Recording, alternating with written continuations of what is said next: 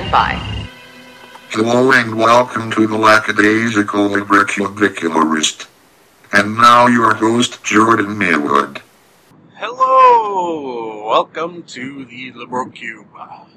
My name is Jordan Maywood, and I am the Lackadaisical Liberal Cubiculist. Today, within the Liberal Cube, my friends, is Book Bwednesday. When you tell your friends about Book Wednesday, you're really going to want to hit those B's extra hard. Something I like to say at the top of every show, or rather say so as not to piss people off, is that there will be spoilers.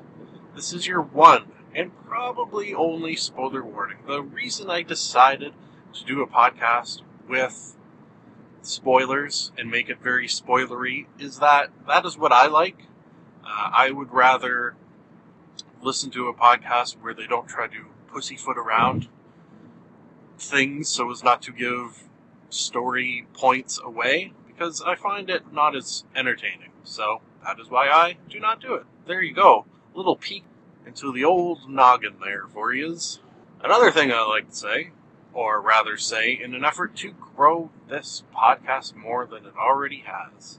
Just uh, perhaps on that note, I will say uh, just about probably since last time I checked, now at 12,000 listens. So, thank you very much for all of you who have listened and continue to do so. Very much appreciated. With that in mind, I will say if you like what you hear, the only payment I ask is a million dollars. No, that is ridiculous. The only payment I ask is perhaps you pass the podcast on to a friend. Perhaps you rate, subscribe, and comment on iTunes. Thank you for those of you who have already done so. Very, very much appreciated. For those of you who have not done so, thank you in advance for doing so. That's how confident I am in your niceness. Okay, last piece of podcast related business is, of course, today's sponsor. Today's sponsor is Boo Radley's Tequila Mockingbird. Once again, today's sponsor is Boo Radley's Tequila Mockingbird. Mm-mm-mm. Goes down smooth. So, uh, this is a nice book Wednesday in that I have just started a new fantasy trilogy. Something about the combination of fantasies, the fantasy setting, and a trilogy really gets my book juices flowing, and this book is no exception. The juices were flowing. Very, very moist. Perhaps that has something to do with the sort of nautical themed fantasy no- novels. Uh, I am, of course, talking about the Live Ship Trader series by Mrs. or Miss Robin Hobb. Robin Hobb. I completed last night's book one, titled Ship of Magic. So, uh, not too shabby. It's got ship in the title, it's got magic in the title, who doesn't love a little magic ship? Huh. So, just to give you a little idea of the sort of fantasy world we are dealing with, so far I think it is basically just inham- inhabited by humans, so haven't seen any, you know, dwarves, elves, anything like that. However, magic does exist in one form of in one form or another, and sort of specifically in the form of the live ships. Live ships are uh, boats, ships, that are made of something called wizard wood. Incredibly expensive. Families who purchase them spend generations trying to pay back what is owed and the interest on them. Uh, expensive because after three members of your family that purchased them have died on the ship, the ships then become alive sentient, if you will. They all have sort of uh, figureheads, mastheads. You you know what I'm talking about. At the front of like pirate ships, you always see the sort of quite often buxom woman coming out of the uh, the front of it. You know what I mean? One of them things. So those will come alive, and then uh, not only will they be alive, but they'll sort of be able to to kind of one degree or another, be able to manipulate the ship itself, although not the rudder. Oddly enough, you, would think if they had control of anything, it would be the rudder, but no. So this uh, this series focuses around the live ship by the name of I'm going to pronounce it Vivacia. It is V I V A C I A. Vivacia. Mm. She is a ship owned by the Vestrit clan, the Vestrit family. She had already had uh, two members of this family die on board her, so she was only one away from becoming alive. And uh, this is a good example of, fortunately, unfortunately, uh, the sort of patriarch of the Vestrit family, Gramps, Gramps Vesprit, Vestrit, died on board uh, of a sickness. He was very, very ill for a long time.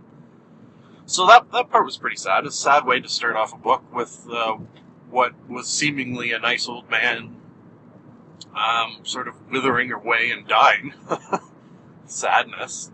Then the sadness is sort of amplified by the fact that uh, he has two daughters, one who sort of had accompanied him on board for years and years since she was young. She believed, and rightly so by all accounts, uh, that she would inherit this ship once it became uh, sentient, or once her father was too old to captain her anymore. However, no, that is not what happened. It went to the other daughter, the older daughter, the daughter who, and, and sort of the reasoning behind this kind of made sense the way they explained it, kind of, sort of, kind of, sort of. Uh, the other daughter didn't have much in the way of ability to kind of take care of herself or provide for herself, whereas Althea, well, I should perhaps say her name, Althea, the younger daughter, if she did not have the ship, um, she was so sort of streetwise I think is a way you could look at it, that she would be able to fend for herself regardless of what happened. So I, I guess that makes sense. Although she was not too happy. Neither was the ship either, because the ship, although not yet sentient, had sort of developed a rapport with Althea just through uh, sort of touch and working on her. She would sleep on her sort of deck and while sleeping, the sort of contact with the ship, they would have dreams of one another. Very, very mystically, magically, in your headly, cool Lee. So not only does the older daughter get the ship from what should right what I think and many others thought should rightfully belong to the younger daughter, uh, because the the older daughter, what's her name, Keffria, something along that line, strange fantasy created name, Kevria, because she had no experience in shipping or captaining or anything like that. She sort of gave the gave the running of the ship to her husband. Her husband, who is a fucking asshole, and I hate him. His name is Kyle. it's always weird when they create crazy fantasy names like Althea. Although I guess that could that's maybe I have heard that name. Keffria, Brashen, and then just throw in Kyle. Yeah, my name's Kyle. Like, does he get made fun of for having the name Kyle? A normal seeming name in a fantasy universe? Anyways, he's a dick. Uh, it's. I can't remember if it did come to blows, but it basically did. And because he was running the ship, because he and Althea did not get along whatsoever, uh, she ran away she did sort of regret it just because once these ships become sentient, the sort of first, let's say, four weeks, they're sort of very impressionable, and that is kind of how and when their personality develops. And she wasn't going to be there for that, but she didn't have much of a choice because Kyle ordered her away from the ship. Now, something else you should know of these live ships is that they need on board uh, sort of constantly, but mostly, most importantly, um, during these first four weeks, someone of the family to sort of develop a link between them. It's almost like a psychic, emotional, empathic kind of link between a member of the Vestrit family and the live ship itself. So cool, cool thought there. Uh, so since Althea is not there and Kyle wanted nothing to do with her, he has brought aboard his son. His son by the name of Wintrow, W-I-N-T-R-O-W, Wintrow, Wintrow. This son, who's uh, just sort of early in his early teenage years, was, when even younger, sent off to join the priesthood. Was a priest of Sa, S-A. He's sort of the he or she uh, could never quite figure that out. Uh, sort of the main or one of the main gods within this universe.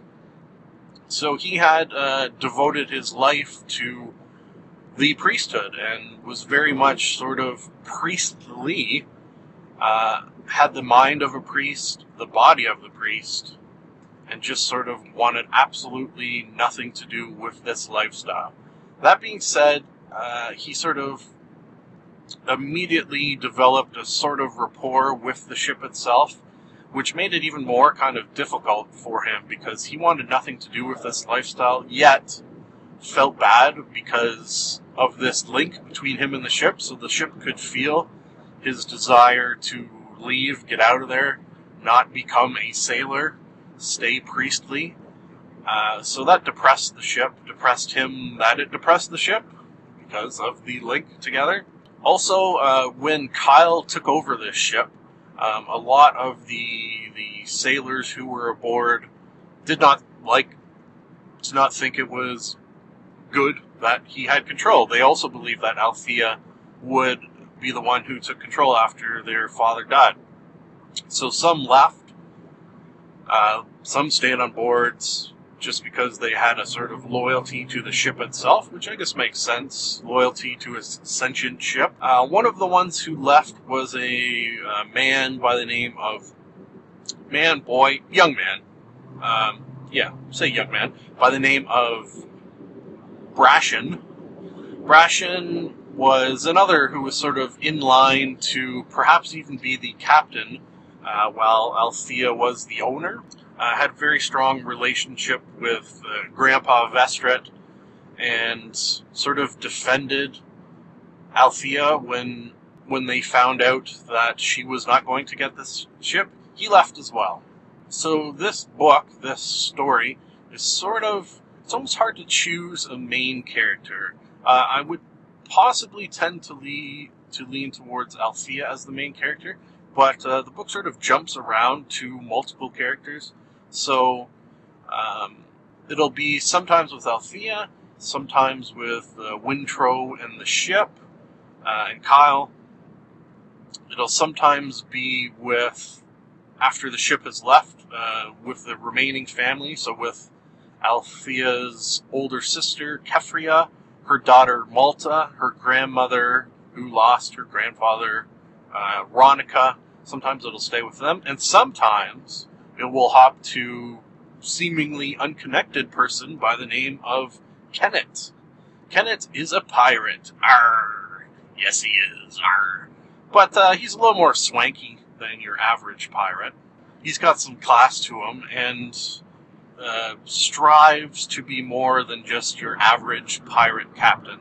Uh, his sort of section of this starts out with him visiting this island in which uh, basically you're not supposed to go to, and if you do, you're gonna die, you bastard. He goes there. He has got balls, this guy. I will say that. Definite balls, and known for his big balls. Not literally. Figurative big balls. Uh, goes to this island in order to meet with sort of the oracles that are said to live there. The oracles confirm and sort of tell him that his heart's desire will come true and he will sort of attain his goal of becoming, uh, I guess, kind of a way to look at it, uh, and a fun way to look at it, is to become the pirate king. Aha! So this this uh, prophecy, uh, you could perhaps even go as far to say, in his sort of tremendous luck. This is another thing that Oracle part uh, sort of passed down to him that he has um, sort of infused within him, let's say, just a, tremendous amount of luck just oozing out of his pores. Also at his disposal Uh, it's this cool little. Uh, I, guess it's a. Was it a ring or a bracelet? Oh, I don't remember. Anyways, a piece of jewelry made out of wizard wizard wood, the same wizard wizard wizard wood. It's hard to say. Wizard wood, wizard wood, wizard wood. Uh, the same wizard wood that make up the live ships. So it has now it is uh, apparently illegal to make anything other than ships out of this wood. However, he's a pirate. He don't care. Uh, it is fashioned to look like him, so it's sort of in his image, and he can talk to it. It gives him sort of uh, advice. It doesn't know things, I think, that he does not know. Um, it just knows things that he does know, but perhaps has not consciously uh, seen or processed. Yeah, I think that's an interesting way to look at it. His uh, sort of main desire is to become the Pirate King, and he believes one of the ways in which he will do this is to capture a live ship. Something you should know about live ships is they are friggin' kick ass compared to normal ships. So, if there were, say, a race between a live ship and a normal ship, no matter how well crafted the normal ship, it would have no chance whatsoever of catching one. He makes a deal with his first mate that if they try to catch a live ship, for every time they try, they will also capture and release um, slave ships. Because within this universe, slavery is a, is a very large part of it, and the sort of politics of that. How, for example, Bingtown, where Althea is from, is against slavery, but it's sort of cancerously weeding its way in. Uh, and then in other parts of this world, it is sort of commonplace. So that is where Kennit is. He is, despite the fact that he is saving slaves, does not basically have a uh, altruistic bone in his body. He's a bit of a bastard, but everyone sort of sees him as being sort of a nice guy. Not a nice guy, a powerful man, but a trustworthy man, despite the fact that he is just sort of striving for power and will let nothing get in his way. Folks, I'm at work, so I am going to come back in eight hours to wrap this up. I did what I planned to do, which was uh, at this point in the book, it sort of jumps ahead a couple of years. So uh, it almost makes sense that I will stop and then jump ahead a couple of hours. Hmm, interesting. I will also say, love you, dearies. I'm a fool to do your dirty Working, working, working. And we're back. We are back! We are back! We are back! We are back! Back! Back! We are back! Back in action!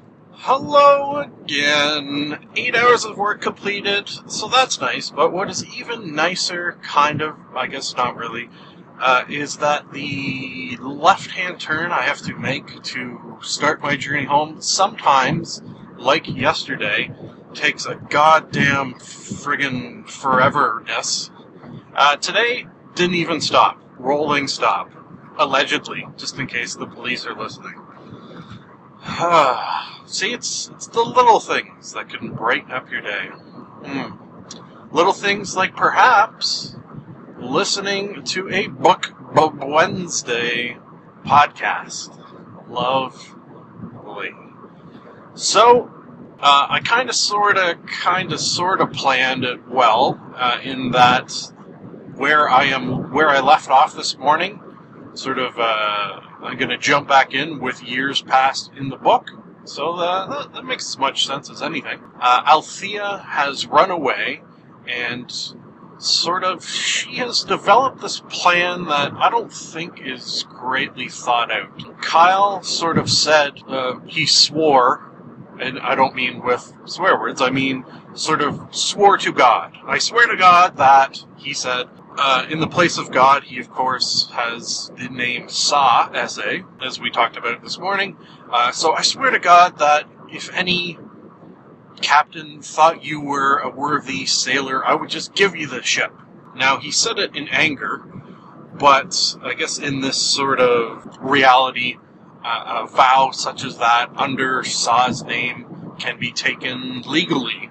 So, Althea set out with the plan in mind to get just such a just such a uh, let's say an approval from a uh, captain to prove she is a worthy sailor. Okay, uh, it's something, and this sounded like something that actually exists in real life. I'm not sure if it actually does. Something called a ship's ticket.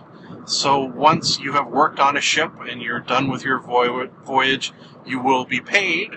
And you will also receive a ship's ticket, which I guess is just sort of a form of uh, uh, hey, this person has worked for me. They did a fine job. This proves that fact. Here you go. That kind of thing. Uh, she ends up working on a slaughter ship. So not the not the choicest of possessions. A slaughter ship basically sounds like, which I guess something that's sort of used to exist that doesn't so much anymore. Uh, a ship that would go and then kill a bunch of, as they described them, sounded kind of like walruses, seals, things kind of of that ilk. Maybe not exactly that. Um, would just go and kill a bunch of them and then skin them, bring back their furs and their meat and their oils, and that's your job. She is at this point in her life disguised as a boy, a ship's boy. She's got a few more years on her than your typical ship's boy, but being a woman, she's uh, obviously smaller in size and doesn't have any facial hair. She pulls it off. The only person to catch her is uh, Brashen, who I mentioned this morning. Brashen, who just so happens to be, and it is a coincidence, or is it fate, uh, just so happens to end up working on the same slaughter ship. Sort of catches her eye um, at first doesn't even realize that it is in fact Althea, but uh, eventually sort of clues in once he saves her life from a, from a like a giant wave that washed washed over the ship, almost killed her. Uh, so from that point on, they're kind of in cahoots. Althea makes it through the entire voyage. She has trouble with some of the harder sort of heavy lifting work just because she's she's not a weakling by any manner, but she just doesn't have the mass to sort of throw into her work. However, uh, when they are on the the island in which they're slaughtering these beasts, she does sort of find within her the ability to uh, skin these creatures faster than not only everyone else even people hired to do this job, but everyone combined. She's just a master skinner. So, interesting. Find it sort of the, the, the, the more detail oriented uh, work. So, good for her. She got paid for that. Or I should say, no, no, she did get paid for that. Uh, so, everything's going good. She's about to get her ship's ticket. And then, uh, I guess, turned out to be foolishly admits to the captain who she was all along. He is not too impressed, to say the least, and refuses her ticket.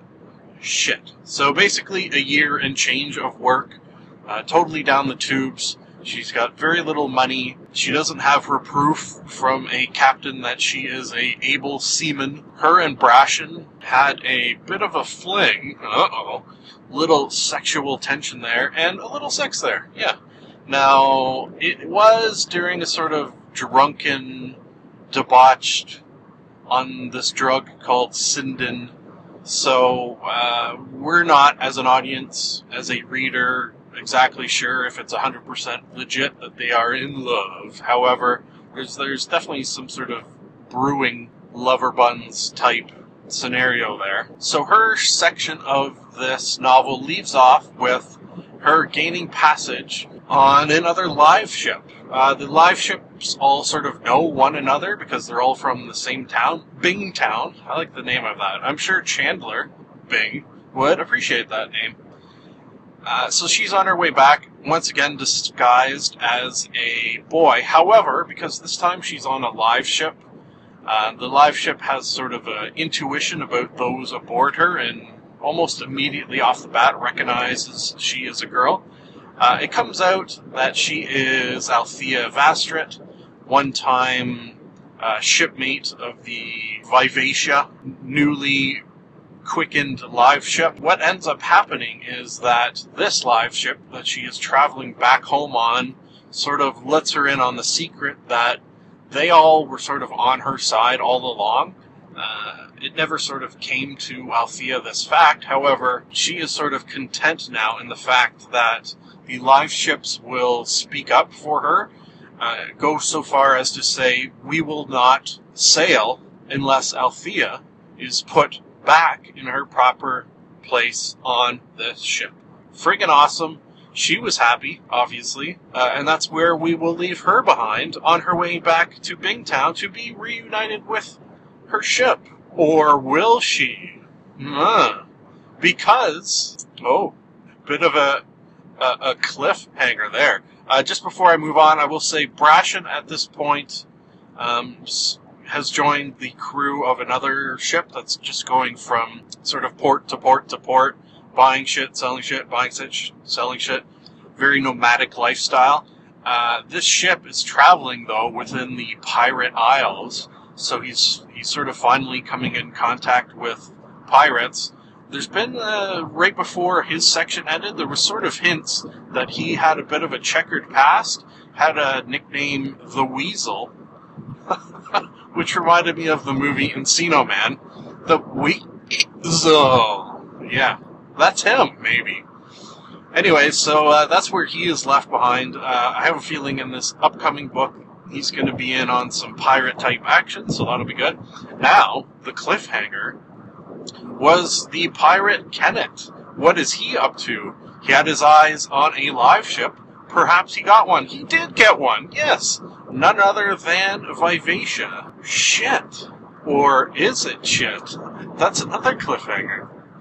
Uh, anyways, so he was doing his thing, um, releasing slaves, chasing after live ships.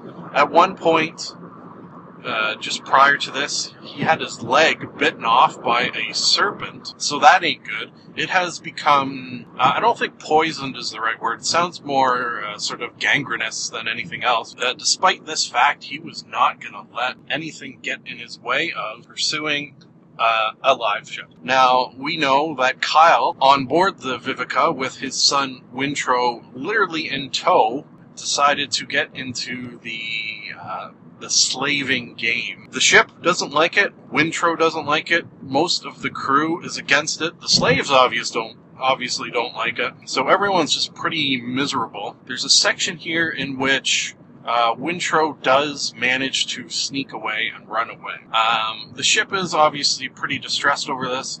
She had the opportunity to sort of say to to almost turn him in, uh, but he did her the the honor of speaking to her beforehand. So she understood. She wasn't happy about it, but uh, he escaped, but not very far. The very first sort of port that he escaped into uh, was a slave selling port. So he stopped at one point to sort of fulfill some priestly duty, duties to a dying slave, and was then, as the slave died, sort of captured because the slave owner thought he had killed the slave. So then, he is then, because he had no one to vouch for him and no money, he himself was enslaved. Enslaved, even. Uh, something that happens to slave within this universe is they all get tattoos on their face. So he got a tattoo to represent his owner, which was basically the, uh, as they call him in this, uh, you could call him the king or the emperor. They always in fantasy novels have to have some friggin' crazy name to make it confusing. I'll just say king or emperor, but it's it's actually like Satrap, some bullshit name like that. Whatever. So uh, he now owned Wintrow. However, luckily or unluckily, his father, who was there buying slaves, saw him being sold, so purchased him back. Then put uh, his own sort of uh, tattoo on his own son's face. That tattoo represented the Vivacia, was sort of a representation of the figurehead on the ship, as if now he is no longer a free man, he is rather the slave of the ship. Ah, very dark and foreboding that. So he's just sort of living his life on the ship. His former shipmates kind of want nothing to do with him. The slaves kind of see them as one of their own, despite him sort of not being chained within the ship. Uh, this leads to the sort of explosion of action in this book where, uh, almost by accident, Wintrow yeah, that's a good way to say it. Almost by accident, he frees these slaves. The slaves, which then go on to kill every single person on board. It is a mutiny, as they call it when you're at sea, uh, with the exception of his father, who is he's still badly beaten, but not outright murdered. So just as this is happening, which I should also mention, there's a goddamn giant storm happening at the same time. Uh, Kennit, the pirate king, or wannabe pirate king, sees this sort of ship floundering uh, and knows that something is awry, is chasing it regardless, but this time, finally, his dreams are realized and he catches it and boards her. Kennit introduces himself to the ship, and the ship, because she has not been treated well by any, really, uh, is kind of flattered by him, despite the fact that live ships are only supposed to sail, uh, I guess, willingly for their blood right owners. So that, my friends, is where they leave, leave off. Oh, uh, I, I guess where they actually leave off is um, Kennit has made a deal with Wintrow that if uh, Wintrow is able to save him, uh, and by that I mean cut off the gangrenous part of his already bitten off leg and save his life, uh, then he will spare his father. He will spare Wintrow as well as his father. Uh, after that, we don't really know what's going to happen. Other than Kennit, the wannabe pirate king now has at his disposal one of the fastest ships in the entire realm. Hmm, that's not good.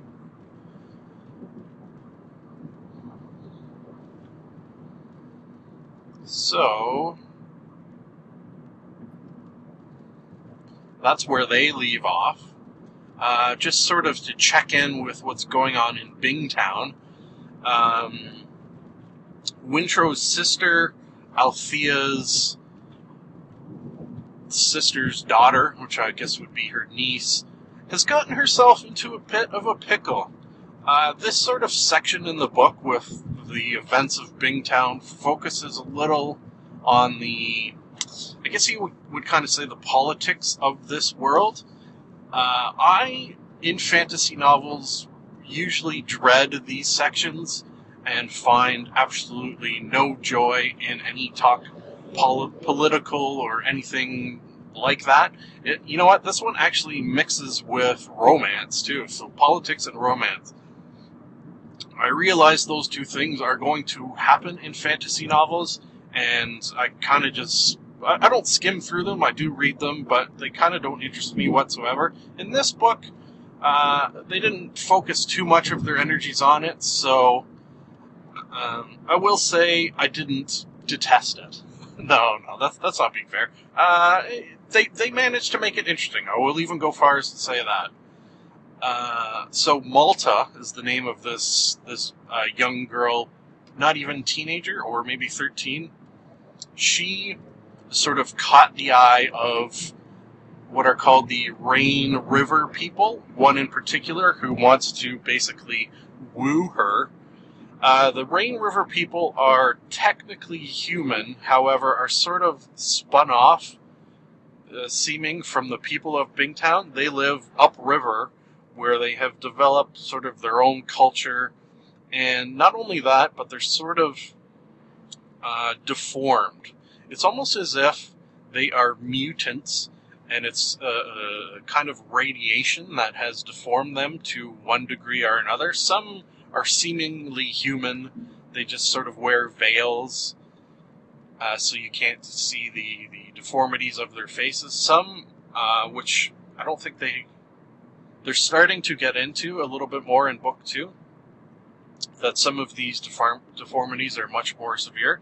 So Malta has uh, captured the eye of one of these, and because these people, these Rain River folk, are the ones who gave this family the live ship, and are owed either money or blood uh, which means they have the sort of option if they are not able to pay in gold, they will have to pay in blood, meaning they can take Malta. So that's sort of the political romance shit going on at home. Interesting. I, I like a book, and by God, it's got to be hard for the writer to keep up with, with keep up with what everyone is doing at any given moment. Very, very impressed with Robin Hobb.